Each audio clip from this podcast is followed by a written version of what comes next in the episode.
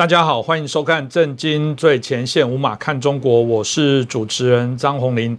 啊，再次感谢大家收看我们的节目。最近中共的第十九届六中全会结束哦，但我想大家很关注的是，他提出了第三份的历史决议哦。其实对于呃台湾的朋友来说，可能会比较陌生一点。就历史决议，历史决议到底是什么？其实如果它的全称，简单讲就是关于建国以来党的若干历史问题的决议哦。呃，如果白话一点哦，就台湾如果有些在做这种常常会做报告的人来讲，这个有点像是对于一个事。情的检讨报告，对于一个我们在提一个计划最后的这种所谓的一些反馈反思，当然也可以说像是一个事件的一个结论哦。所以这一个所谓的历史的决议，当然就呃非常的重要。那过往的部分，在一九四五、一九八一，乃至于现在最新二零二一年哦，啊，总共中共的这个建国史上也不过才有三份的历史决议哦。所以习近平在这时候啊，这个啊定定了这些历史决议，大家就很好奇，这到底是。什么样的内容呢？过去这三份的历史决议。到底跟这一份有哪些的一些啊啊不同点哦？我觉得对所有啊对于中共整个发展历史啊有兴趣的朋友，我觉得当然不能错过这一集哦，可以还要的了解一下，到底我们最新的第三份历史决议谈了哪些的事情，我们该怎么样来看待？那这过程当中有没有什么值得我们必须要去关注的一个面向哦？那今天很开心邀请到中国经济学家啊，也是旅美学者陈小龙博士，陈老师你好，你好，主持人好。观众朋友们，大家好，是谢谢我们陈老师哦，这个再次接受我们的访问哦。那我们刚刚谈到历史决议哦，让大家可以了解一下，因为如果只是看历史决议，尤其对于台湾的朋友比较陌生，会觉得历史决议这这有什么值得来关注？刚刚已经提过了，这就是一个党哦，对于过去啊历史方向的部分的一个重要的一个议决哦啊，等于定调。那当然是不是可以再推翻？当然可以再推翻哦。每一次反正谁。啊，掌权哦，谁就重新来定义这个历史哦，这是我想值得我们好好来关注哦。所以啊，我想很多朋友可能都很好奇哦。除了我们待会要谈到第三份的部分，可能从历史脉络上，大家就要去回顾到第一份跟第二份历史决议到底它是什么样的状况跟背景哦。这部分是不是可以请陈老师也帮我们做一下说明？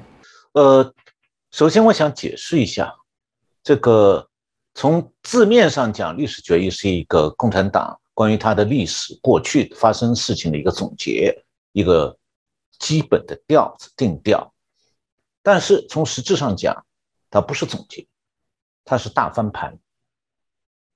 那么，共产党国家内的这个党内政治是经常会大翻盘的，这个是专制体制的规律，也是它的必然。那么，苏联有过，中共也是这样。那么，之所以会出现这样的大翻盘呢，是共产党的专制体制决定的。那么，首先是因为专制制度它必然会成为个人独裁，那么独裁者就可以为所欲为，那就必然会无法无天。毛泽东自己就讲过，他就是无法无天的。因此呢，独裁者死了以后，无论他犯了多少错，大家怎么样恨他，哦，就不是独裁者死之前，不管他犯多少错，大家怎么样恨他。还是不敢不喊他万岁的，但是独裁者一死就会大翻盘，这一一个原因。第二个原因就是独裁统治者的胡作非为啊，必然会造成民众生活困难、经济凋敝，所以呢，经济政策是需要大翻盘的。但是呢，共产党的这个大翻盘啊，它是有边界，就共产党党内的这种大翻盘，从来是为了巩固统治，而不是为了自己推翻自己的统治。那既然他是为了巩固他的统治，当然他主要就会在国内政治、经济政策还有国际关系这方面这三个大方面来翻盘。那么这三个领域里头，大翻盘其实也都是有边界的，所以不是大翻车哦。那比方讲，在经济领域，客观上它只有社会主义和资本主义这两个选择。那么大翻盘无非就是在这两个选择当中翻盘。那翻盘翻到资本主义呢，不见得会让共产党走什么民主化道路。这个关于资本主义促进民主化的说法，是从老布什时代到奥巴马时代，美国的决策圈还有美国的中国问题研究圈对中共认政策的认知基础。那结果是被中共的现实证明，完全是胡思乱想。呃，因为资本主义啊，丝毫没有给中共形成民主化的压力。反而产生了帮助中共啊巩固它的这个基础的机会，而且让中共产生了威胁美国的实力。那么这是讲在经济领域。那么在国际关系领域里头呢，大翻盘也是有边界的，基本上它就是在中美苏这三个大国之间重新组合关系。这个选择呢，一般来只有两个，一般来讲只有两个，要么是美国友好，要么和美国翻脸。那么对应的就是说，和美国翻脸的时候，中共一定会去巴结苏联，比如朝鲜战争，以及现在他在和普京勾勾搭搭。那么如果他和苏联翻脸的时候，他就必定巴结美国，这就是中美建交的原因。那么现在是中共正在准备和美国对抗。呃，拜登当局呢还不想翻脸，就现在这个局面是这样。那么在国内政治领域，中共的政治大翻盘也是有边界的，那就是是在个人独裁和集体领导这个两者两端中间的摇摆。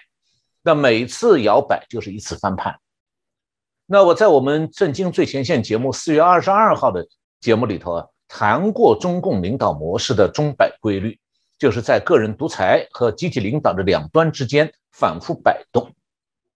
我今天就不重复那些话了。那么感兴趣的观众朋友可以上网搜一下，看了以后就明白为什么会有这样的规律。那中共历史上有各种各样的文件，刚才洪林兄已经提到了，历史决议这样的文件很少，只有两个。那么今今年刚刚出来这个是第三个。这说明啊，被称为历史决议的这种文件对中共来讲非常重要，因为每次通过这样的历史决议，就意味着我前面刚刚讲的大翻盘。那中共开始到现在一共有三份历史决议，就包括刚刚这份。呃，这前两份呢，第一份是一九四五年中共六届七中全会通过的关于若干历史问题的决议。第二份呢，是一九八一年中共十一届六中全会通过的关于建国以来党的若干历史问题的决议。呃，我想说明一点的，就是每个历史决议啊，都是对大翻盘的强制性追认，而不是大翻盘的开始。这个话的意思是什么呢？就是大翻盘结束了，然后搞定了以后，强迫全共产党全部人。还有他统治的地盘里头的所有人必须追认共产党翻盘这个结果。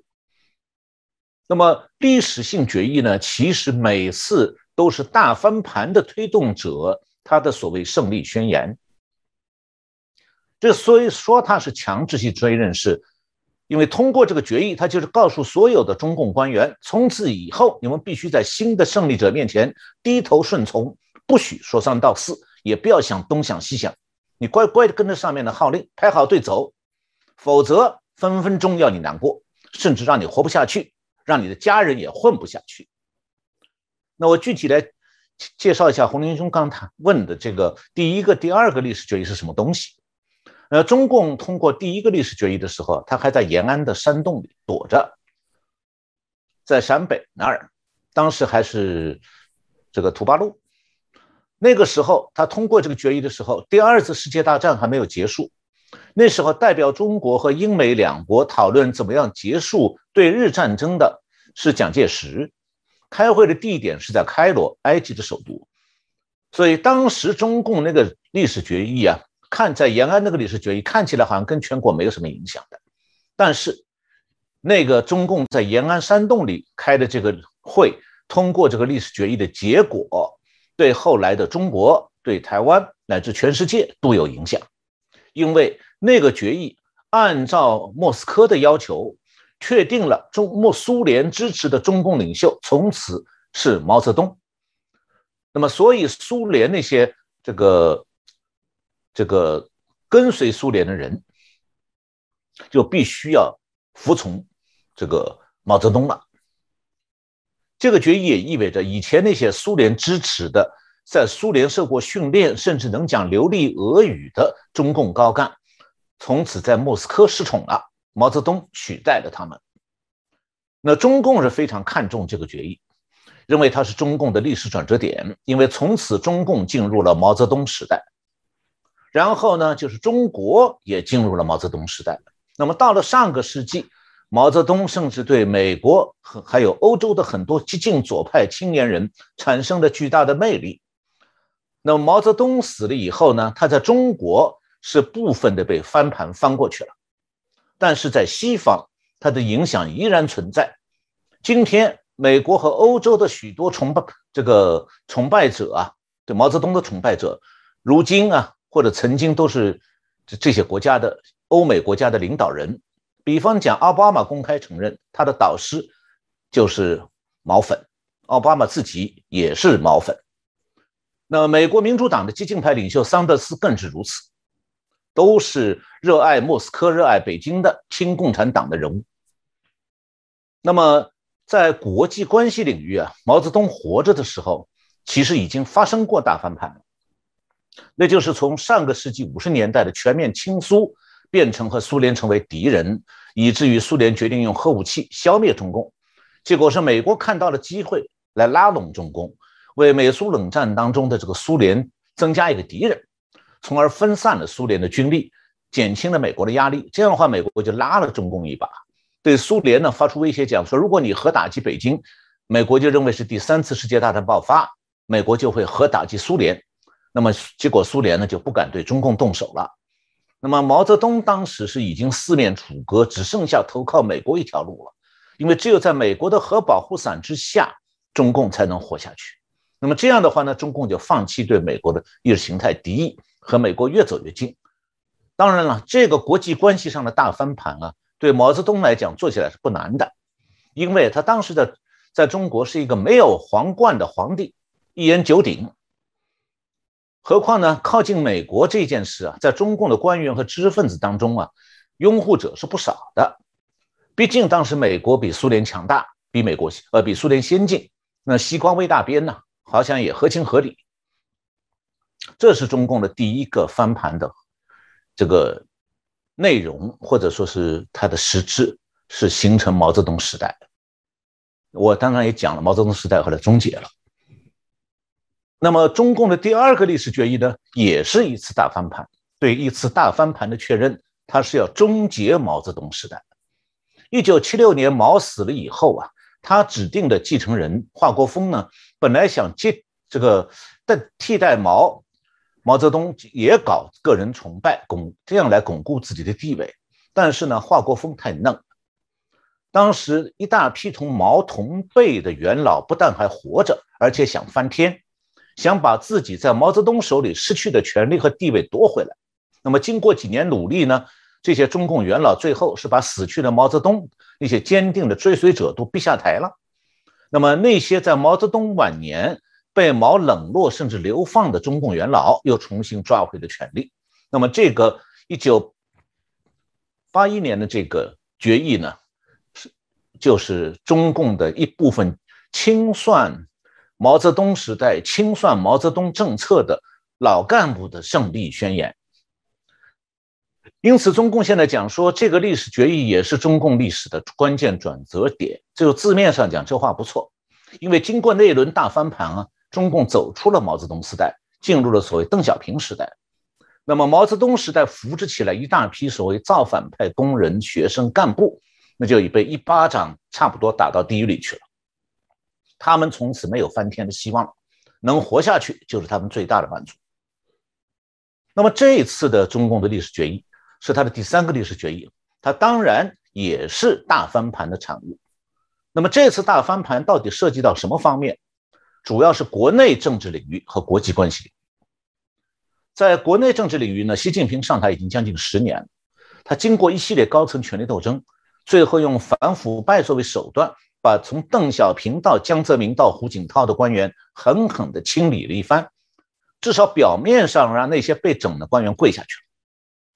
所以呢，邓小平、江泽民、胡锦涛时代的高层领导的这种所谓的集体领导的模式呢，终结了，钟摆又摆回到了个人独裁。只是呢，这回独裁不姓毛了，独裁者换了个姓，改姓习了。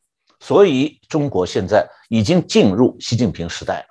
是，我想呃，谢谢我们小红老师哦。针对第一份、第二份的历史决议的一些状况跟内容，大概可以很清楚的啊了解一下。毕竟这个基基本上将近间隔了四十年的一个时间所定定哦，所以呃，最新的第三份的历史决议当里面有大概七千多个字哦。啊，针对过往中共的领导人，不管是邓小平啊、江泽民、胡锦涛的部分哦，啊啊呃，相较起来，里面的一些啊提出的内容哦。我们认为段落也只只有一段而已。那相较其他三段的部分，针对这个习近平的部分，反而是啊歌功颂德哦，里面感觉就是非习不可哦。这部分是不是也请一下我们啊老师可以帮我们做一下分享？呃，关于他中共这些宣传性的文件，这个历史决议，呃，从字面上去看的话，你会被绕晕掉的。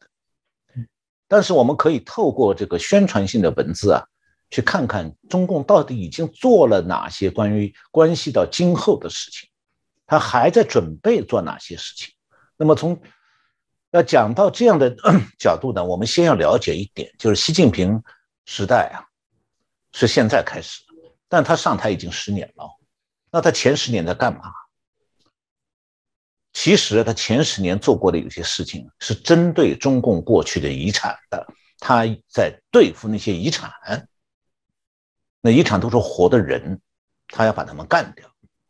另外，他做了一些事情，十年当中呢是针对未来的，所以我们把这个区分开来。那具体来讲的话，习近平刚上台的时候是二零一二年，当时候是面临着这个江泽民时代留下来的高层各派系之间的压力，就对习近平的压力，特别是军队和警察，警察是包括国家安全部的秘密警察，都对习近平不满，当然也不顺从。甚至有反叛之心，那这个反叛之心这个话，一直到今天，习近平还还通过官宣媒体在讲，也就是说，这个话不虚的。所以，习近平二零一二年上台以后，他花了几年时间，用反腐败做做手段，抓了一批，吓倒了一批，改组了整个军队的指挥系统，又打击了公安部和国家安全部，最后才在几年前把大权抓到自己手里头了。那么也只有到这个时候，习近平才能够说是说一不二了。那么其他高层官员的一言一行也已经全部掌控在他手心里了。这个时候，中共进入了所谓的习近平时代，那么中国也就进入了习近平时代。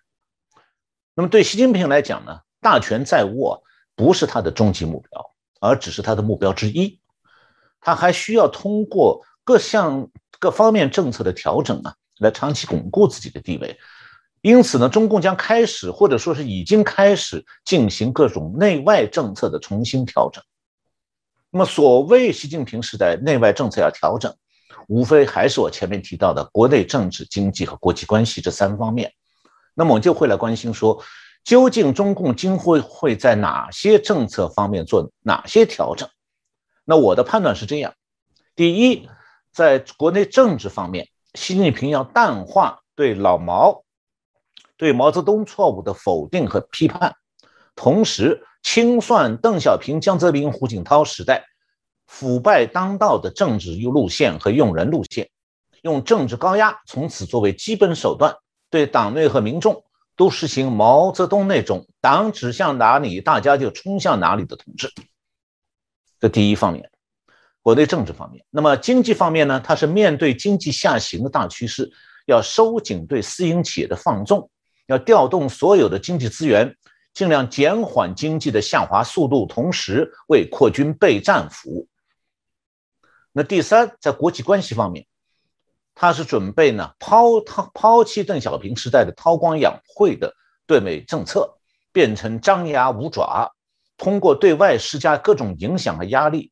服务于习近平模仿老毛的那个国际目标，就是用称霸的之争的办法，去为支撑国内经济提供机会。那么这次历史这个中共的历史决议的核心啊，它是突出习近平的所谓走向新时代。那么他的新时代新在哪里？其实无论是在国内政治方面还是经济方面，都乏善可陈。无心可言。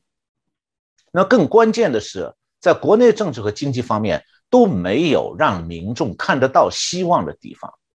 那么他的新时代呢，其实只心在一个方向上，那就是在国际关系方面对外出击，目标是美国。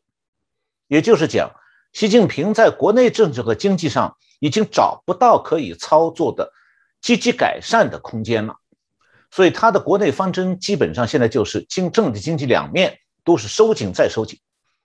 也恰恰因为如此，他要想证明他的统治的必要性，还有政策成功的这个政策选择。他就只能落在对外剑出鞘这个上头。我在这里引用一下中共外宣官媒多维新闻报道当中的原话，大家仔细听一下这个中共外宣官媒怎么讲他这个历史决议的。他是这么说的：“他说这次历史决议更多的还是向前看，也就是因应于当前中共所面临的内外挑战，进一步凝聚共识。”团结力量办大事。那么至于办什么大事呢？这份官媒是半含蓄的讲啊，没几个字，那就是要深刻影响世界历史进程。那么对这种战略思维啊，你如果熟悉大日本帝国当年挑起对华战争和太平洋战争的那段历史啊，你就会发现说，今天中共此刻的这个思路。习近平新时代的思路和当年大日本帝国的思路非常相似，很多地方是在照抄大日本帝国的作业。那可以讲呢，这条路线出来以后，它就表明我们大家不必再幻想邓小平、胡锦涛、江泽民时代那种日子了，那个日子一去不复返了。今后不但是中国民众会有紧日子，恐怕还可能面对中共对外挑起战争的日子。那么中国也会出现战时经济，这个已经不是不能想象的未来了。所以啊，如果是要用最鲜明和概括的说法来解读习近平的所谓新时代呢，那就是说，这个所谓的新时代，就是中共开始了针对美国的扩军备战时代。那么这里面有个值得注意的国际背景，那中共如此对美国张牙舞爪，为什么他会这样嚣张？其中有一个美国因素，那就是拜登当局的软弱，不但给中共中共啊提供了机会，也鼓励了中共的野心。那么这方面的问题呢，我们以后可以进一步来深入分析，因为比较复杂，需要比较多时间才能讲清楚。我前面提到，习近平这个大翻盘是翻到了对美国张牙舞爪。那么之前，邓小平、胡锦涛、江泽民这个三代人。到一直到这个习近平上台，中共对国际关系的基本方针用叫做韬光养晦。这个口号实际上是从海湾战争，就是一九九零年那个时候提出来的。一九九零年八月二号，伊拉克总统萨达姆·胡 i n 是下令军队入侵科威特，推翻了科威特政府，宣布科威特的所谓回归伊拉克，以致实现他所谓的大伊拉克的统一。这口号有点像中共的啊。那么实际上呢，是科伊拉克要对富有的石油出产国科威特公然侵略、占领，还有吞并。那么当时以美国为首的联合国部队呢，取得了联合国授权以后，一九九一年一月十七号开始对科威特和伊拉克境内的伊拉克军队发动进攻，重创伊拉克军队。那么伊拉克最后是被迫接受了联合国第六百六十号决议，然后从科威特撤军了。那么就在美国发动海湾战争前几天。一九九零年十二月二十四号，当时是中共的政治局常委向邓小平汇报中东局势。邓小平讲了这样一段话，他说：“现在的国际形势不可测的因素多得很，矛盾越来越突出。过去两霸争夺世界，现在比那个时候要复杂的多，乱得多。怎么样收拾，谁也没有个好主好主张。那么第三世界呢？有一些国家希望中国当头。”但是我们千万不要当头，这是一个根本国策。这个头我们当不起，自己力量也不够，当了绝无好处，许多主动都失掉了。这个话的意思就是包含了对外不要张牙舞爪。那么当时邓小平的话里头没有明确用“韬光养晦”四个字。那邓小平这个讲话当时是在中国慢慢流传开来，然后就成为中共那个时候的从九十年代开始的这个对外战略了。但是这个对外战略已经成形成以后，它没有一个名称。一直到一九九五年，当时的外交部长钱其琛把邓小平这个这个外交战略，就是不要当头这个说法呢，这个用二十个字去概括，呃，叫做冷静观察、沉着应付、稳住阵脚、韬光养晦、有所作为，这二十个字，那么简称呢就是韬光养晦、有所作为。那么以后，邓小平到江泽民到胡锦涛。一直用的是这个战略，韬光养晦，有所作为。那么现在，习近平这两年把这战略取消了，于是中共在国际关系方面的战略就从韬光养晦变成了锋芒毕露、张牙舞爪。那么其实呢，习近平过去的这个就开始实行这个对外战略了，已经几年了。他这个对外战略呢已经成型，开始布局，只是还没有一个名称。但是啊。他锋芒所指，矛头所向，是对着美国，这个特点非常清晰的。我们前面讲的，以前节目里提到过，就是中共是点燃了美中中美冷战的，我就不重复中共当时点燃中美冷战的具体做法，我已经讲过多次。那么除了这个以外，中共对针对美国的扩军备战也在不断的加快速度。那首先是它的海军舰艇的数量已经超过美国，其中大舰、巨舰的数量在快速增加。其次是它的核武器的数量急剧上升，那么对核武器的投射工具正在加紧发展。我们以前节目里介介绍过，这个中共研发超音速这个投射工具可以投射核武器。呃，美国把它这个参谋长联席会主席米利把它认为是 Sputnik 这个第二次 Sputnik 时刻，我们在节目里讲过。那么第再一个就是中共现在的海外备战部署啊。正面向美国和澳大利亚步步紧逼。那么在这方面的细节呢，我在十月六号的正经最前线节目里也做过通盘的介绍，今天都不讲了。这些都是事实。那么有一些不愿意面对这种局面的人呢，可能会故意回避谈到这些动向。那就像沙漠里的鸵鸟，看到狮子来了，就把头埋到沙堆里去。嗯，是，谢谢我们老师哦。刚刚针对第三份决议，大概我们可以提到历啊这个历史的一些相关的一些重点哦。当然，在这次其中啊，针对有关台湾部分哦。呃，主要的定调还是在一个中国的原则跟九二共识哦。这部分其实，在台湾内部也针对许多东呃内部的讨论啊，比较大的部分包含一个中国的概念来讲，那当对于我们所说的呃，如果是我们讲的所谓的一国两制啊，相关的一些方案，它内部基本上对这样的东西是很排斥。所以，它到底有没有什么新的内容？到底有没有什么不一样的一些啊，重新的一些定位哦？这当然是台湾内部的呃观众朋友可能。比较关心的事情哦，就有人说了，其实习近平也是希望借由这个武统这样的一个牌子哦，啊，可以让他在连任上取得更正当性。而现在的攻击的扰台，某种程度就在测测试一下啊，包含美国，包含在整个西方这些民主国家，到底对于中共一旦真的用武力的动作的时候，西方的反应是如何？作为中共在啊武统台湾时间表的一个调整哦，这这样的说法。当然，让我们觉得许多人会很担心，就是所谓的战争啊。陈老师，您怎么看待呢？前面我们刚才讲说，中共的习近平这个所谓新时代这个概念，从它里面能够看出来明显的特征，就是扩坚持不懈的扩军备战。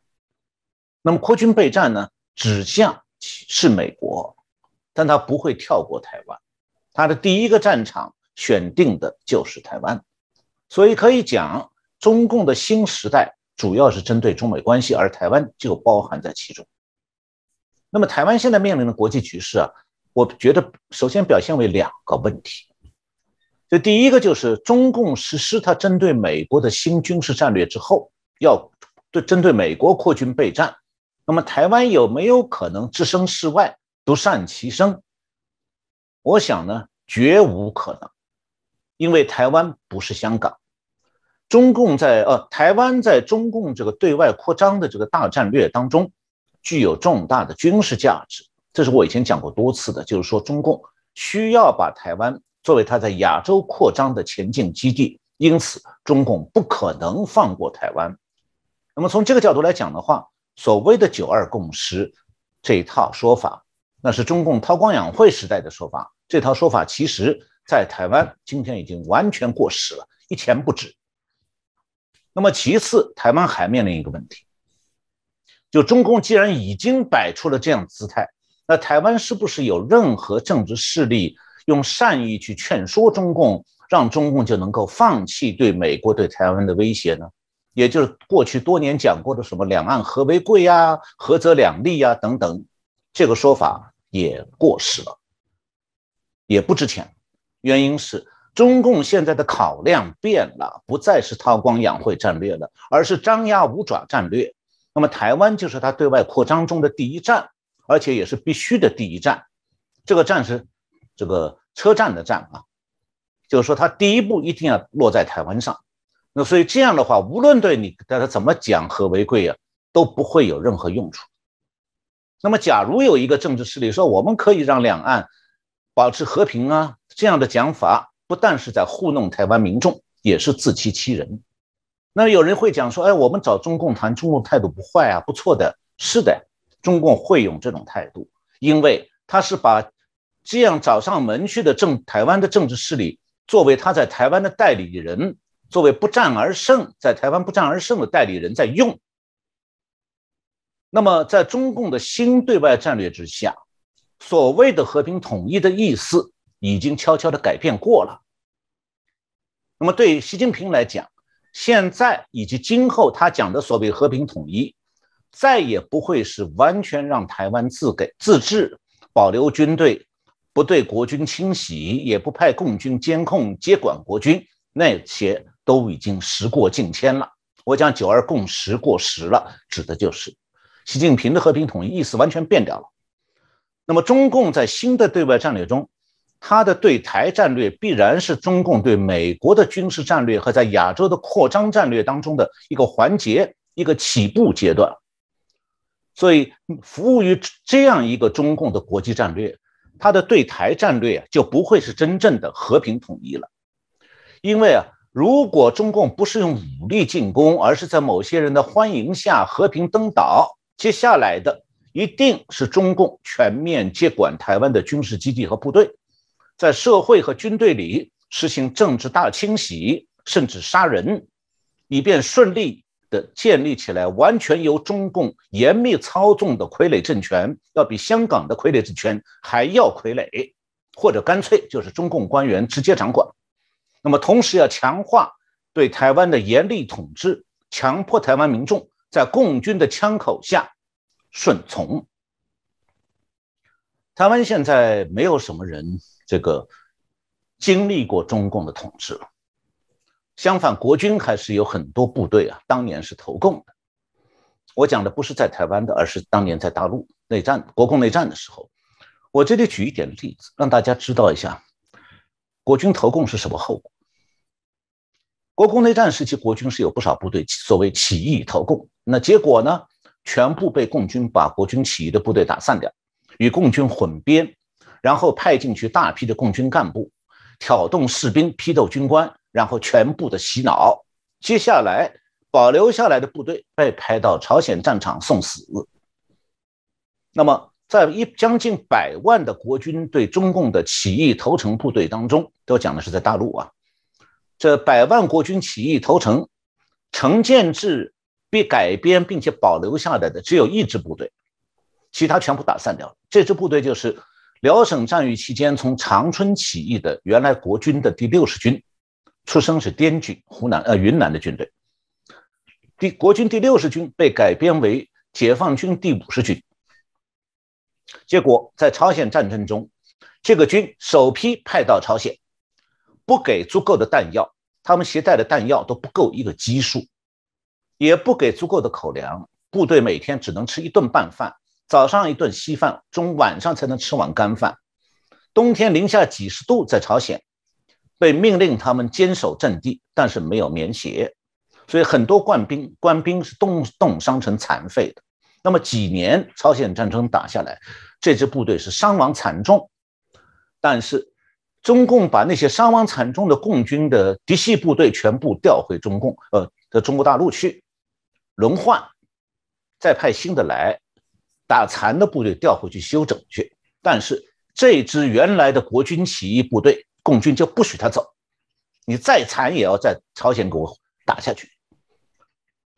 所以呢，一直到朝鲜战争从开始，这支部队被派去，一直打到朝鲜战争结束，一九五五年才放他们回国。那么这支部队原来的官兵啊，在朝鲜战争中还剩下多少，大家可想而知。我就讲一个人，就是这个国军第五六十军的军长，原来的国军中将曾泽，叫曾泽生，他曾经担任改编过。去的那个共军的第五十军军长，那么他有次讲过这样一段话，他是对中共的国防部长彭德怀含着眼泪讲的，原话是说：“我们五十军尽力了，我们五十军能在兄弟部队面前抬起头来了。”这句话讲的很可怜的，这话意思是什么？很明显，共军如果是为呃国军投降中共以后被中共派出去打仗。为共军卖命，你永远是共军的炮灰，而且永远抬不起头来。除非呢，你部队打光了，那么军长换给你一个共军的军衔。这是国军投共部队下场最好的例子。其他部队的命运，那一百多万，还不如，远远不如这个五十军。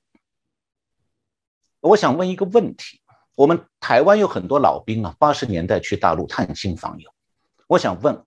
他们中间有多少人能够到共军军营里去，去看看那些现在混得还不错的昔日袍泽，有吗？基本上没有啊，因为很多投共的国军官兵，后来很多士兵都被遣返回家乡，然后作为历史上有问题，一辈子苟活在那里。那么军官当中很多人是在上个世纪五十年代初期，有一个中共叫做镇压反革命的政治运动。在那个运动中被枪毙，那么他们的家人在毛泽东时代活得像政治贱民。我就举两个例子，两个人的例，三个人的例子。一九四九年初，有一个国军中将叫池峰成，曾经是抗日名将。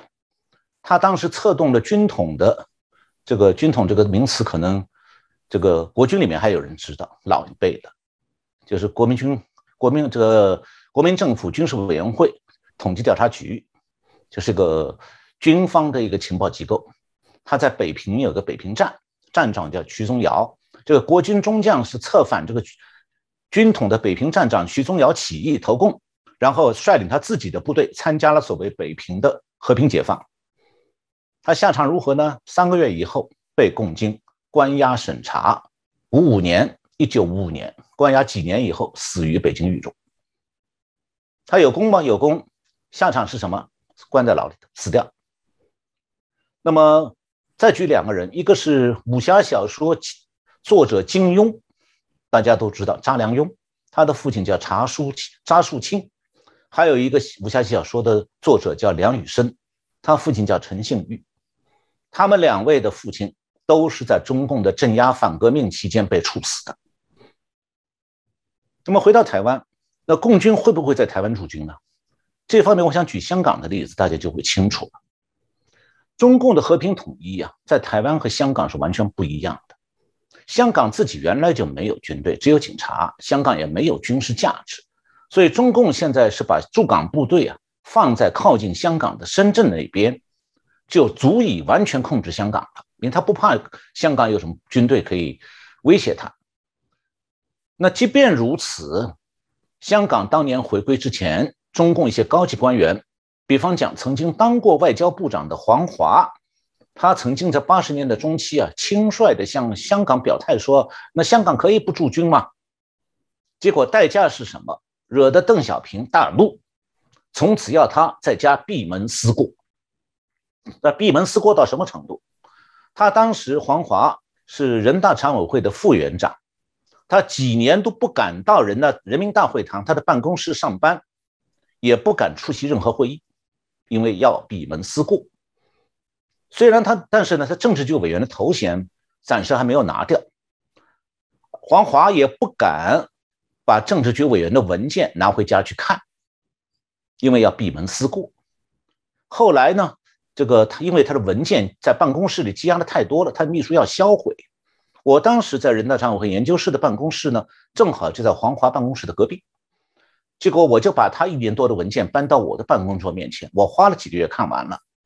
那这件事本来中共的保密委员会要追究的，但事前呢，正好我和我们那个研究室的副主任是邓小平的女儿邓蓉打过招呼，她同意的，所以就没人追究。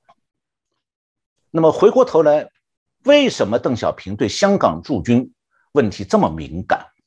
因为啊，他当时很心心里很清楚的。在香港是不是事实上驻军，那是一回事；那对外宣称要不要驻军是另外一回事。也就是说，不驻军不放心，非宣布驻军不可。那么，如果像中等待中共和平统一的一些台湾那些人所想的，呃，中共统治台湾以后会不驻军吗？绝无可能。不但要驻军，要全面军事占领。而且会派大批干部过来掌权，开展大规模政治清洗。其实中共已经发出这样的威胁了。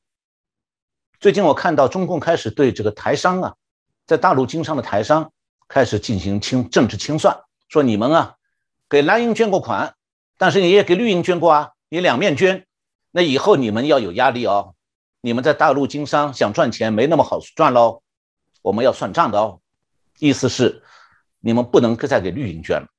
要跪就跪，真正跪下来，两个膝盖点地，头冲碰到地面。所以啊，中共的和平统一比日据时代的台湾啊，那个总督统治还不如呢。因为当年日本军队他只是对抗日的民众清剿，对学生洗脑啊，他没有在台湾实行全面的政治政别、政治清洗，一个一个清洗啊。但是中共对台湾。肯定会照搬他在大陆的专制的统治手段，只会更凶恶，绝不会仁慈。因为中共很清楚，大多数台湾民众是经过民主政治的，民智已开，不会对中共认同的，所以他一定会加强政治高压，来迫使台湾民众屈服，跪着求活路。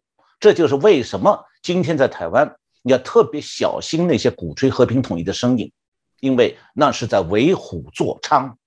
我讲老小红老师哦，这个非常语重心长的这样的提醒，在我们自己国内，我想感受也非常的深哦。过去蓝营有时候还是谈九二共识，后面有挂了一个叫一中各表，事实上已经没有各表了。就是我们提到了，就是呃，你的选择只有一国两制，在中华人民共和国底下啊的台湾的一个自治的方案。所以，如果大家都还没有办法觉醒哦。啊，中共这样的一个野心，还认为我们台湾啊握有某些啊主导的一些权利来讲，可能我们就必须要小心了。当然，从啊这一次的六中全会啊所谓的这个历史第三份历史决议哦，我们前面大家也提了啊，老师也做了一些分享。如果我们就六中全会的一个啊。概括的部分来做一个啊检视哦，有人当然说这是非常重要的，在啊中共明年二十大啊这个会议之前的非常重要的一个前哨战。也有人说这一个所谓的前哨的这个会议哦，未来会决定啊可能甚至加重了啊中共的一些权斗，所以这也是为什么习近平急于把自己的历史定位定于一尊。有人说会不会这样子，习近平反而是？开始哦，他的政权开始不保啊，开始有可能走下坡，甚至明年二十大是不是他可以顺利的第三任，也许都有问题。这个部分我不知道老师您怎么看待呢？那我觉得现在谈习近平连任啊，是个多余的问题，或者说是个虚假命题，根本不存在这个问题。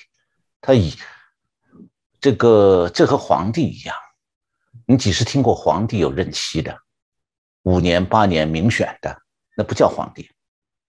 是皇帝他就不需要选，也没有任期，也没有连任的问题。我前面讲说，中共的历史性决议都是大翻盘推动者的所谓胜利宣言。这个说法实际上也意味着说，中共二十大人事的安排是会由习近平掌控的，而不是等待别人来主宰。如果真是别人在主宰二十大，那么习近平现在要做的事情就是谋设法谋求一个安身立命的晚年，而不是要来高调通过一个为他造神的历史决议。那从这个角度去理解的话，中共的二十大和他以前的各次党代会一样，都是一场事先安排好的表演秀。那么，中共二十大会不会出爆发权力斗争，掀翻习近平的地位，出现什么高层政治上的黑天鹅、灰犀牛事件？呃，讨论这个问题有两种方法，一种呢是一厢情愿，因为希望习近平滚蛋，那么就凭空构想出中共二十大可能爆发、再次爆发高层权力斗争这一种假想。那另外一种方法呢，就是你先不要用先入为主的愿望去代替实证分析。你从中共的高层权力控制制度的状现状来分析一下可能的情况，会不会有政变？那么，今天有人讲习近平的党内政敌很多，敌人很多，那是肯定有，而且太多了。尤其是他反腐败以后，他每打掉一个政敌，其实就形成了与这个被消灭的政敌关系密切的一大群官僚利益群体。这批人政治上都会和习近平对立。那倒掉一个高官，也就意味着一大批原来投靠他的中层官员失去了上升的机会。所以，习近平的政敌非常多。但是，习近平有政敌，并不等于说习近平就一定会倒在政敌手里头。或者说，只要习近平有政敌，那么接下来习近平就要和政敌们杀个你死我活。政敌是在民主国家会杀得你死我活，问题是。在中共的专制统治下，不要说习近平的这个治下的老百姓，习近平的政敌，哪怕还有官衔，还在官场上，他们还有没有活动能力和活动空间呢？没有，因为习近平大权在握，这就是他过去十年掌控局面的结果。呃，那么中共的最高领导人的掌控局面，到底靠哪一种制度安排？不是选票吗？跟选票一毛钱关系也没有，而这种掌控局面的制度安排啊，它对高层权力斗争呢，是起推波助澜的作用，还是起遏制高层权力斗争的作用？这需要具体分析的，不能够简单的信口开河。呃，我记得在四月二十二号啊，这个我们正经最前线节目里谈过中共领导模式的钟摆规律，但同时就在那个节目里，我也介绍过中共权势人物的警卫制度。那实际上，这种严密的由最高领导人直接掌握的警卫制度，也就是中共的权力控制制度。以前我在节目里讲过，中共领导人最高领导人的权力基础是掌控军队和情治单位，而每天的日常的权力控制，最高领导人会通过直接掌握中央办公厅、警卫局、机要局和保健局来监控其他高层人员。那么最高领导人掌握了这三个部门，其他高层人员的个人安全就完全落在最高领导人的手心里了。在这样的制度安排之下，政局局政治局常委之间，就习近平之下最高地位的几个人，电话被监听，手机不许用，出门有警卫秘书贴身监视，他们哪里还能私下开会讨论政变？何况政变不是靠投票的，靠的是枪哎。哪个高官想游说其他人在中共会议投票之前去策动别人对习近平投反对票？可能啊，他还没去投票呢，他那个警卫的枪口就顶在他头上。我下面讲一个很新的故事，你们听一下就能从中听出来政变问题在中共现在可不可能？那就是最近中共退休的那个政治局常委叫张高丽和他的一个。情人，原女网球冠军彭帅偷情了，那么被彭帅公开举发。嗯，也许台湾的媒体报道比较简单，其中这个彭帅自己写出来的，他其中有三处细节值得我们拿来分析。今天讲这个有没有可能政变的问题。第一点，呃，张高丽要偷情，但他不敢出去找幽会场所，他只能把情人偷偷接到家里来。为什么？因为出门就有警卫秘书跟着，那么警卫呢，对他的负责保护的首长同时负有监控责任，所以出去幽会的话，幽会就变成透明的约会了。这不是对张高丽老婆透明啊，是对中央办公厅透明，对习近平透明。你等于把把柄送到习近平手里，他抓你一个准。这第一点。第二点，张高丽要接彭帅到他家里来幽会。他不敢让彭帅直接把车子开他们家门口来，为什么？因为彭帅能不能进他家门，张高丽说了不算，警卫秘书说了算，他批准了，这个彭帅才能进他们家。那么，如果警卫秘书不许彭帅的车子开进张家，那么任何人都进不了张家的院子。结果呢？实际情况，彭帅自己说是他只能开车到北京西城区的一个地方，在那里等着，然后有张高丽在派他的老婆带着司机去接他。那么第三，这个彭帅还透露一个细节：彭帅到了张高丽家，进了张高丽房间之后，张高丽老婆特地在门外守着。为的是什么呢？为的是，因为警卫秘书通过司机还有其他的警卫，门口的警卫已经知道谁来了，所以他随时可以推门进去，推卧室的门。那么谁才能阻止这个警卫秘书呢？张高丽夫人。所以，这个张高丽呢是退休了，十分安分的一个政治局前常委，也没有非分之想的。但是啊，就这样一个人。他也如此的乖巧啊，小心翼翼。那么，习近平对他那些有所怀疑的高官，或者习近平想要他们下台，他们自己舍不得下的这些高官，这种情况下，你可以想见，习近平通过警卫系统对他们的严密监控，对他们公开和私下的一举一动是一清二楚的。所以，那些站在和习近平公开立场不同的那些高官，或者是这个。口是心非，私底下想讲一些这个不利于习近平话的高官，自己就会格外的小心啊，他随时会被抓到把柄啊，面临绝路，所以他们是不可能整天想入非非的去琢磨什么不可能实现的政变的。那中共历史上只发生过一次秘密政变，那就是毛泽东死以后，毛的老婆江青和另外几个老毛泽东信任的官高官。同时被警卫逮捕了，这就所谓的四人帮被抓事件。那手段就是高官警卫抓高官。所以谈到现在习近平有没有权力危机啊？其实不在于他有没有政敌，而在于谁掌控警卫局。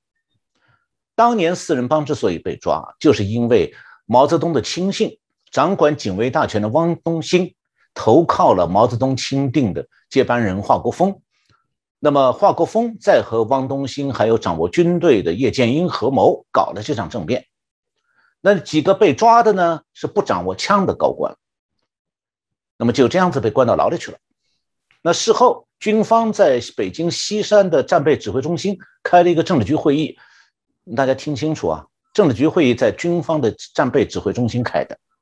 那现在透露出来的这个情况是这样：事先讲明了，这次会议。如果达不成一致意见，就继续开下去，不散会。意思是什么？你谁别想离开，这我是军队的地盘，军队把你们用车子接过来开会，你们只能有一个结果：同意政变。谁举手反对，你就留在这里了，跟那四人帮一样。这就叫做可能成功的政变。那么我在四月二十二号的节目里头也介介绍过习近平过去几年怎么样接管军队，怎么样掌控警卫局这个具体过程。那时候我就指出过，从此以后，习近平可以防止政变了。呃，除了他自己这个想想要下台，习近平的所有政敌都已经很清楚的明白，习近平今后不存在接班人问题只要他不想下台，谁也动不了他的。那么是不是说中共恢复了习近平的独裁统治就一帆风顺、为所欲为了？为所欲为是肯定的，因为为所欲为的结果，它未必是一帆风顺，而是可为所欲为可能导致中共的统治进一步陷入困境。那么事实上，在共产党政权的历史上，个人独裁确实曾经发生过多次，但没有一次不是导致这个政权陷入危机的。但是呢，这样的危机在中国啊，不见得是明天或者明年发生，而会是一个缓慢的过程。所以我想老师刚啊，针对这部分啊，这一次有关啊三份历史决议的说明哦，应该在我们节目当中哦，这个难得这么完整的一个啊介绍啊。这如果大家对于这个三份历史文件的部分有兴趣的朋友，当然都欢迎把我们这一集转传给更多人来了解哦，可以让大家有个轮廓。这份在中共历史上的一些啊它的代表性哦，当你说它重要，嗯，它的确是一个宣示性哦，毕竟在中共啊建党这过程当中，也不过才三。份那，但从这个意义上来讲，背后他们都有许多的，嗯，我们必须说的，以第三份来说，这歌颂、歌功颂德习近平哦，这到底有多少值得一读？还是真的他们是发自内心重新来思考？很悲哀的部分是，只有透过在台湾的节目，我们才有机会来检讨、来检视习近平。但中国今天的节目有办法来做这样的事情吗？这是我想我们自己厚着脸皮说啊，震惊最前线这样的一个节目，我们认为。重要的一些意义在哦，呃，诚如我们陈小龙老师所说的，这种为所欲为，我想到最终哦，其实是会慢慢显露出他的败相。这个我想也值得我们节目持续来关注。那再次感谢陈小龙老师哦，针对三份的历史决议哦，帮我们做了一个清楚的脉络的说明。再次谢谢啊，老师。呃，谢谢主持人，谢谢我们观众朋友们收看这次节目，我们下次再见。谢谢。